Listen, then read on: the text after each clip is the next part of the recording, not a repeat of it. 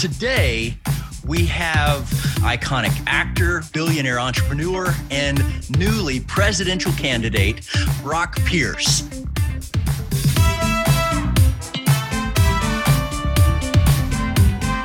Listen in as celebrities and amazing people share how they use their influence to change the world. Dive into their stories and discover their passion to keep living a legacy. Brock, so glad uh, to have you today. Well, I'm so glad and grateful to be here. Absolutely, Brock. Where are you from, and, and what did you think of specifically how you've been dealing with the pandemic from the start? Yeah, so I'm from Minnesota originally, and I grew up as an actor. So I lived in California, and I've lived all over the world. Um, I live in Puerto Rico uh, mostly these days, though campaign headquarters as of the last week is now New York City. Mm-hmm. Um, and um, yeah, this has been an interesting year. You know, the year 2020, uh, not quite the one that uh, I think we were expecting or hoping for. No. And uh, for me, I fortunately made good use of uh, call it the lockdown. You know, it was an opportunity uh, to get my house in order, and I mean that both literally and figuratively. And that's the advice I would give everyone: is uh, you know, in moments like this, to look inward and uh, and make the best use of uh, the hand you've been dealt and to fear less. You know, fear is the thing that you want to try and avoid, fear less, and, and ultimately just love more. Okay. Absolutely. Absolutely. So, Brock, you have a pretty cool history, man. So, you were in a chunk of movies, one of my all time favorites. I mean, anybody that talks about the Mighty Ducks, much less than, you know, always go back to uh, Emilio Estevez, the Mighty Duck Man. And you were the young Emilio Estevez, correct? Yeah. So uh, the first movie I made was The Mighty Ducks. I was 10 years old and I booked the role of the main character uh, yeah. in Bombay, which was Emilio Estevez, but I played the uh, in the flashback scene. So I played young. Mm-hmm. Emilio Estevez. It's the uh, the scene that opens the movie, the triple deke, and the famous uh, missed shot, you know, hitting the uh, the goalpost. And you know, right. for all those that might joke and say, "Wow, he can't make a shot," it was written in the script that way. I'm a pro. I, I would have made that shot if that's how the movie had been written. Awesome. Now, and then you went on to you were in you were in Mighty Ducks two, and in a whole slew of other movies, correct? Yeah, I, but I think the the one that's most relevant to this story is I, I starred in a movie called First Kid, Mm-hmm. where I played the son of the president of the United States oh, wow. of America, was Sinbad as yeah. my Secret Service agent with cameos from Bill Clinton and Sonny Bono. I actually got to spend a little bit of time in the actual Oval Office as a result of that.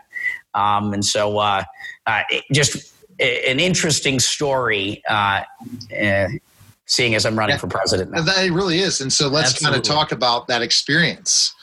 Yeah. So, um, well, I lived in, we, we made the movie in, uh, in West Virginia uh, as well as in the Capitol. We actually got to film out front of the White House, the, the final scene mm-hmm. uh, playing uh, roller hockey uh, in front of the White House. That's the actual White House. Uh, but most of the, like in the movie, we, it was all set. So we actually built a replica of the Oval Office, and you know yeah. we built pieces of the White House because um, the the president wasn't going to move out for three months, so we could make a movie.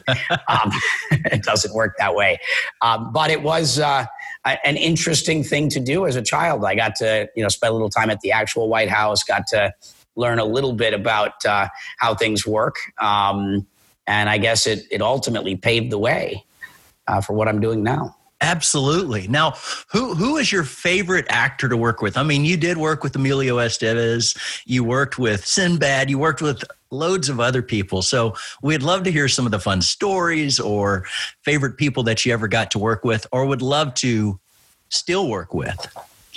Yeah, I mean, Sinbad and I are are still in touch. We've actually been chatting every couple days right now. Oh, that's cool. Um, but uh, I think one of the interesting ones, which is never brought up, is Pat Morita uh, Pat Morita, yeah. if you remember Karate, Karate Kid, Kid. right? Uh, and so, uh, uh, uh, you know, he taught me how to wax on and wax off and all these sorts of things, right? um, uh, Yeah, no, it was amazing. Uh, all the, the interesting people that I had the uh, the pleasure of working with. I mean, being a child actor is a it's a very different life. Yeah. You know, it's I'm moving from set to set. You know, working for three to six months at a time, and in a lot of instances, there's just not any other kid. So, um, you know, you're growing up fast.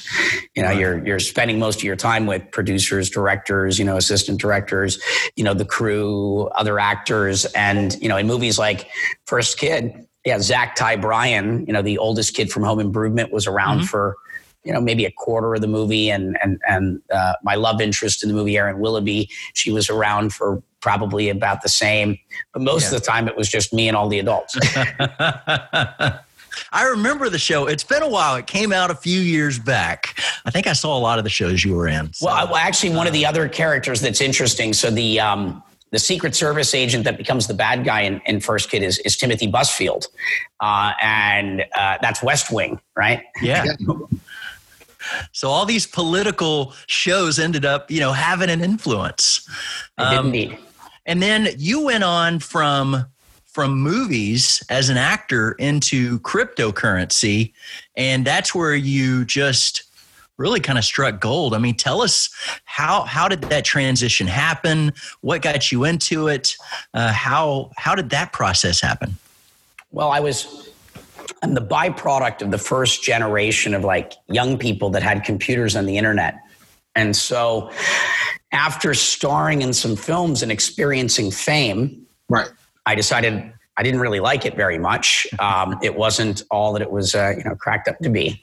Yeah. And I was a very entrepreneurial kid. And so I was looking at technology and and looking what I was doing because I started acting at the age of three. I didn't choose to become an actor, I just was.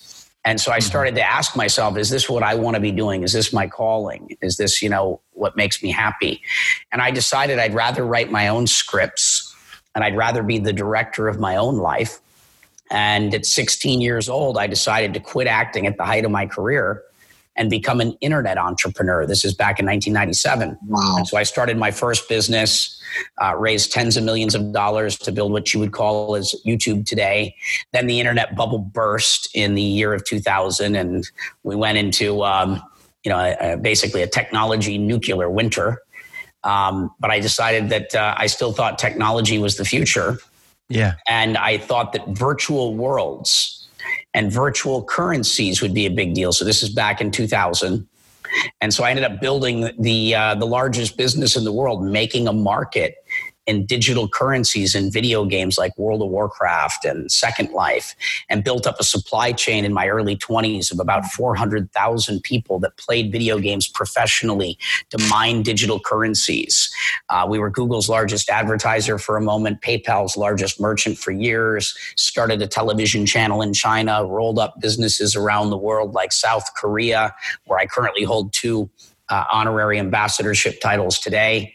And so uh, um, basically uh, ran uh, and managed the economies of essentially 10,000 virtual countries, which yeah. is why Goldman Sachs uh, principal strategies, this was the black box or the proprietary trading desk of Goldman Sachs, came to me in 2005 and looked at what we were doing and they're like you're managing something maybe more complex than the global financial system and i became their first private investment ever uh, yeah. Closed in uh, in January 2006, and so I spent a lot of time in virtual worlds. Um, uh, playing around and testing economic theories. And so uh, that was what I did in my 20s. And so um, this last decade or my 30s was really around taking these same economic concepts and seeing if they could be applied to the real world through things like uh, Bitcoin, cryptocurrency, and blockchain technology. Now, I want to ask the question, Brock. Did that help at the process of going out and raising money for your first businesses, having a name of some sort as a brand? talking about the Mighty Ducks, talking about First Kid, things like that. Did that help in the process? I'm certain of it.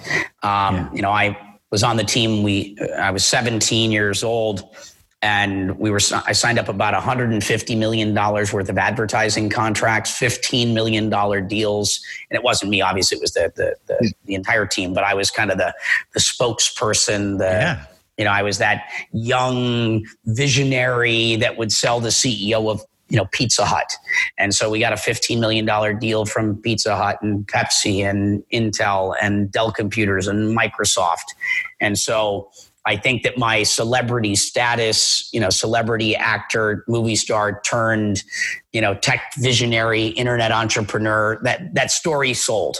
Uh, it was effective. Clearly. yes. Clearly. You're a billionaire. That's clearly. well, I mean, uh, I, I, view, I grew up playing games and uh, building things inside of games. And so I view life as a game of sorts, right? The game of life. Right. And a lot of people by default think that the scoring system, right? How do we measure our success in this in this game of life?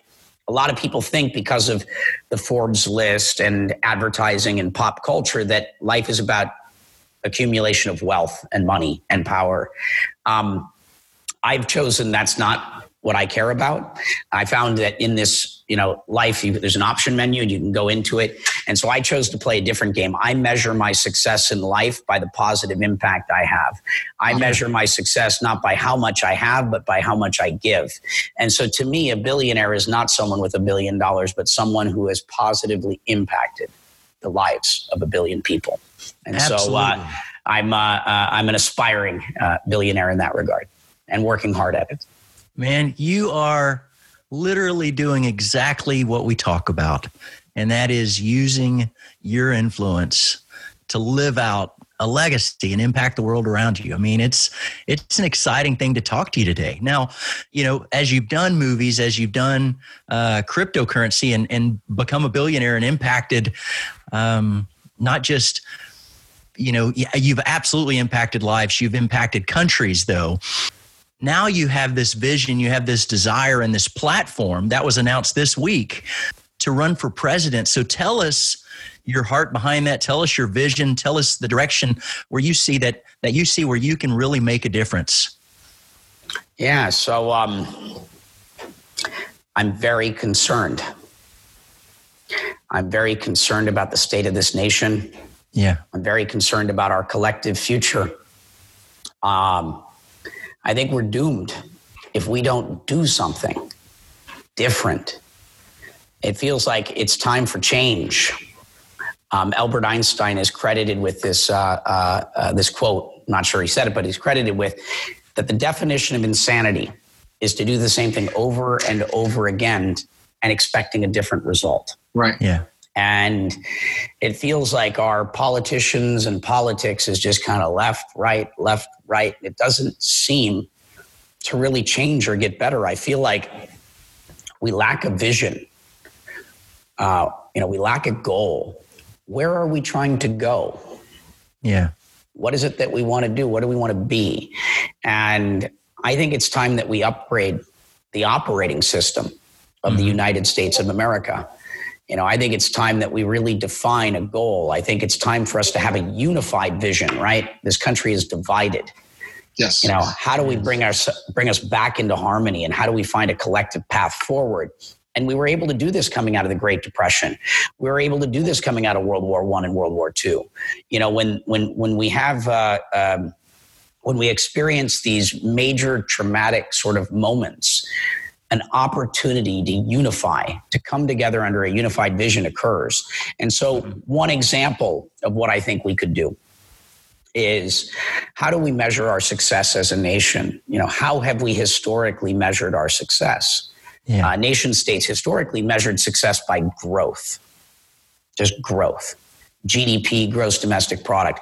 Right. The problem with growth is it assumes that we have infinite resources, which we've known for quite a while we don't have. the other problem with growth is it doesn't distinguish between positive and negative growth.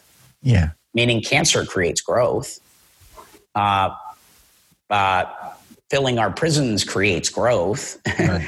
um, forest fires on the West Coast create growth. COVID creates growth of sorts. I mean, at least uh, uh, for the PPE industry. right, right. And janitorial services. Uh, but hurricanes create growth. The question is, what kind of growth do we want to incentivize? So I'm a systems designer, right? I'm an architect of systems. And, and in doing that, it's very important to understand what are we incentivizing for? What are we aiming for? What is our goal? And our founding fathers had a really powerful intention for this nation, that being this term life, liberty, and the pursuit of happiness, right? Life, liberty, and the pursuit of happiness. So, what I propose is that we start to measure our success as a nation.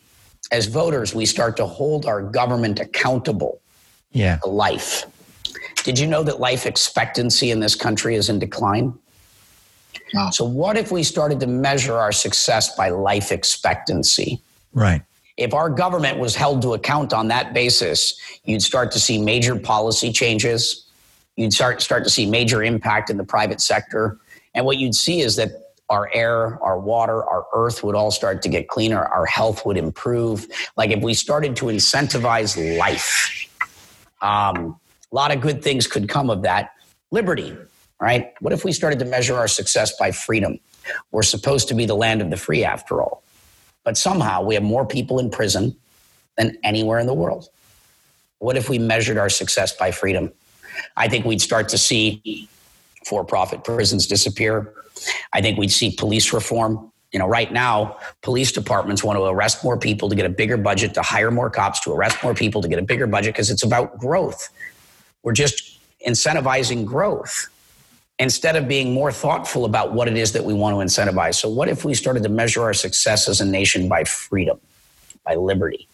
We'd then have real justice and probably a lot more freedom than we have presently. And what if we measured our success by happiness? The Kingdom of Bhutan measures its success by happiness, gross national happiness, or GNH. And so these are just some game changing ideas that don't even require me becoming president mm-hmm. to leave a lasting legacy or impact. And so I'm recommending that we start to think about, you know, what is it that we want as a nation? How do we define yes. success? Yeah. Now let's talk about the party. What political party would you say you stand for, Brock, if you said you want a difference and change and not a divide? So I'm I'm an independent. I believe that um, that we need to rise above yeah partisan politics. Agreed. I think we need to rise above partisan politics and find a unified path forward. And I think that this decade is that moment. Um, I think that we need something more than two choices. I think that anytime you have systems of two, they come together into collusion or they become polarized into division. I mean, this is you know what happens. I think that we need uh, something more. I think we need another choice. And I think more than anything, I, uh, I think we need to empower our, our candidates, empower our government officials to actually think for themselves, to decide for themselves, you know, to stand up for what they value. What are their principles? What are their values? Right now, politicians are told what to do and think by their political parties. You know, they're giant systems of control. I think that what we really need is a government of, for, and by the people, where we've empowered our officials to actually act, you know, true to their hearts. Mm-hmm. I think you speak a lot of wisdom.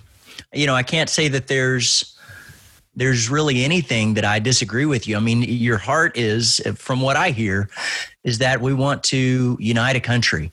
It's absolutely divided. I don't care which side of the fence you're on.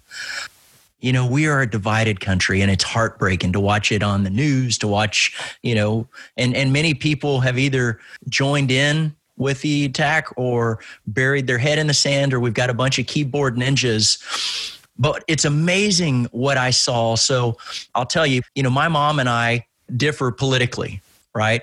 I'm on the the right, she's on the left.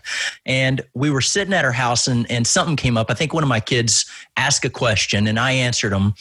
And then my mom and I started speaking. And what was amazing is, you know, we we were kind of chuckling and I was like, you know, the news tells me that you believe this. And she's like, no.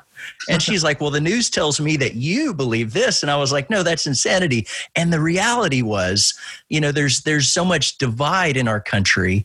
Um, and I'm not going to blame it all on the news, but there's so much divide. And the reality is, when we actually spoke about it and removed the trigger words, we believe the same thing You know, we wanted to protect the underdog. We want to, you know, care for our neighbor. We want to give what we can give. You know, we, and I would say almost all of America wants to do that, just as we remembered September 11th, right where you're at right now, where our nation came together. We worked together. It didn't matter what color you were, it didn't matter what your economic situation was, what your religious beliefs were. We were a nation together. And that's what I'm hearing from you is, you know, let's just bring some some truth and honesty and, and just bring your heart back into it. I'll digress. I want you to speak some more, but you know, that's what I'm hearing. And I don't know that anybody could disagree with that. Yeah. It's it's it's what we need. Yeah, you've you've you've heard correct, and um, you know we got to find a way uh, back to unity, back yeah. to united, right? Yeah.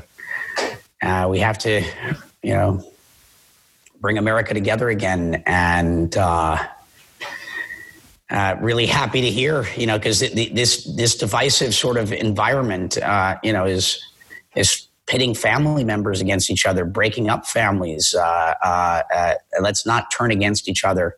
No, you know, let's uh, let's let's remember to have conversations with each other. Yes, we can agree to disagree on things, but the moment we stop talking, um, right things can turn can turn really really bad uh, when we stop actually taking the time to listen to each other to actually hear you know where the other person is coming from. And let's also remember that you know what is leadership right? Uh, what do we want to teach our children right? What do we want? Uh, uh how do we wish what do we consider to be good behavior? And uh, I, I think the that real leadership is not talking down and you know throwing mud at you know your opponents. Real leadership is having a vision uh, inspiring people informing and educating. And when we talk about problems to actually have solutions that's what real leadership is. And um, you know it, it really matters right now. I feel like in many ways this is the 11th hour. I feel in many ways that this decade is our defining moment I think not just the fate of the nation is at stake right now, but the fate of humanity will be decided over the course of this decade. Mm-hmm. And it will be determined by the decisions that we make. And so let's remember the future is going to happen to us or it's going to happen with us. And let's make it a future that we all want to live in. Brock, what is your hope from this? Now, you're definitely speaking something that both candidates need to listen to. Yeah, I, I it doesn't matter who ultimately if anyone wins and implements the, the, and the world gets better we all win. So i'm rooting for us. And by the way i believe in us. I believe in this country. I believe in the american people. Um, and so uh, um, yeah I, I, think that, that victory as i would define it is this message you know these ideas getting out there. Right. Um, i'm also 39 years old I turned 40 in November. And so time is on my side. We are laying the groundwork, not yeah. just for this election cycle, but for the future, and not just for me. You know, I'm looking for a hundred candidates to support in 2022. All of the infrastructure that I'm developing right now is here, potentially for you and not as another political party. This is like virtue signaling. You know, what are our conditions of uh, supporting people? It's like that you have integrity, values, principles, right? We're here to provide you with the infrastructure to run. Right. Not as a party telling you what to do you know, lots of diversity. Again, I, I want to see a government of, for, and by the people. I want to see doctors, engineers, teachers, scientists, business people, entrepreneurs, personalities, artists, you know, comedians.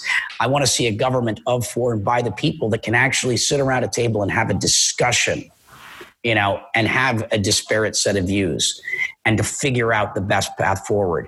I, I don't want to see a, a future with two political parties deciding the fate for all of us. Yeah. And I don't, and it's not, it's, I, I, mean, parties, not individuals. You know, they're, they, they, the two political parties don't have much of a vision, right? The two political parties, the individuality in these parties is squashed out. Like, um, I, I, I want to hear more voices.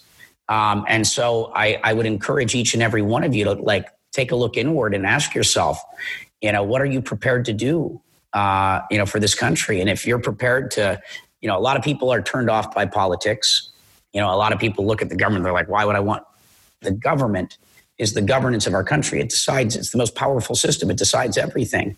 Yeah. So if you really, really, really care uh, and you think that you can do something, I'm here to help. That's great. Make that a possibility, make that a reality. Awesome. You know, Brock, when it's when it's all said and done, what do you want to be remembered for? What do you want to be your legacy that people remember Brock Pierce? That I lived my life in service and that I worked tirelessly for the benefit of others. And that I did everything I possibly could with the time that I was given to make a difference. That's great. But where can we find information on you, Brock? Yeah, you can find us on all of the social media channels, but our website is Brock, B R O C K, Brock dot vote. Brock dot vote. And, uh, you know, Brock the vote. All right. I like it. And I love, uh, I love the message uh, that you're bringing to the people. Uh, if more of us were thinking from that perspective of the legacy and what we're going to leave behind, uh, that alone could make the world a very different place. Well, thanks for taking the time and good luck. Best of luck, Thank you very much. Have a great day. Thanks for listening. Join us next time for another amazing episode of Living a Legacy.